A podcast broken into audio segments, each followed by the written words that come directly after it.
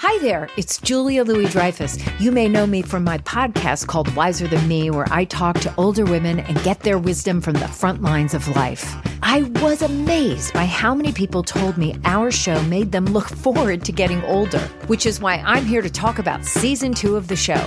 Sally Field, Billie Jean King, Beverly Johnson, Ina Garten, Bonnie Raitt, just to name a few. All hail old women. Wiser Than Me season two is out now from Lemonada Media.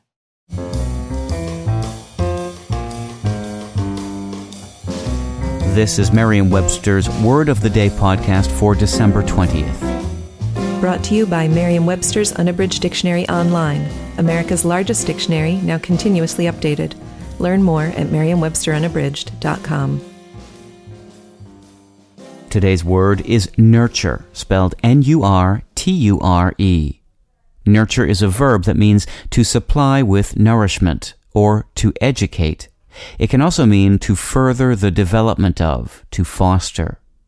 Here's the word used by Harvey Rice in the Houston Chronicle.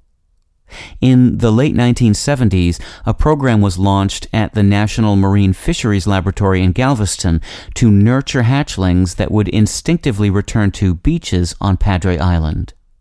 It's no coincidence that the word nurture is a synonym of nourish. Both are derived from the Latin verb nutrire, meaning to suckle or to nourish.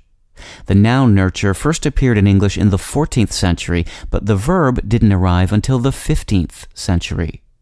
Originally, the verb nurture meant to feed or nourish. The sense meaning to promote the development of didn't come into being until the end of the 18th century. Mary Wollstonecraft, mother of Frankenstein author Mary Shelley, is credited with first giving life to that sense in her Vindication of the Rights of Woman, published in 1792.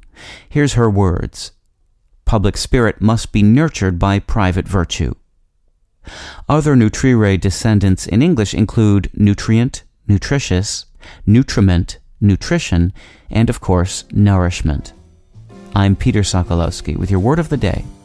Visit the new Merriam Webster Unabridged, America's most comprehensive online dictionary and the best source of current information about the English language.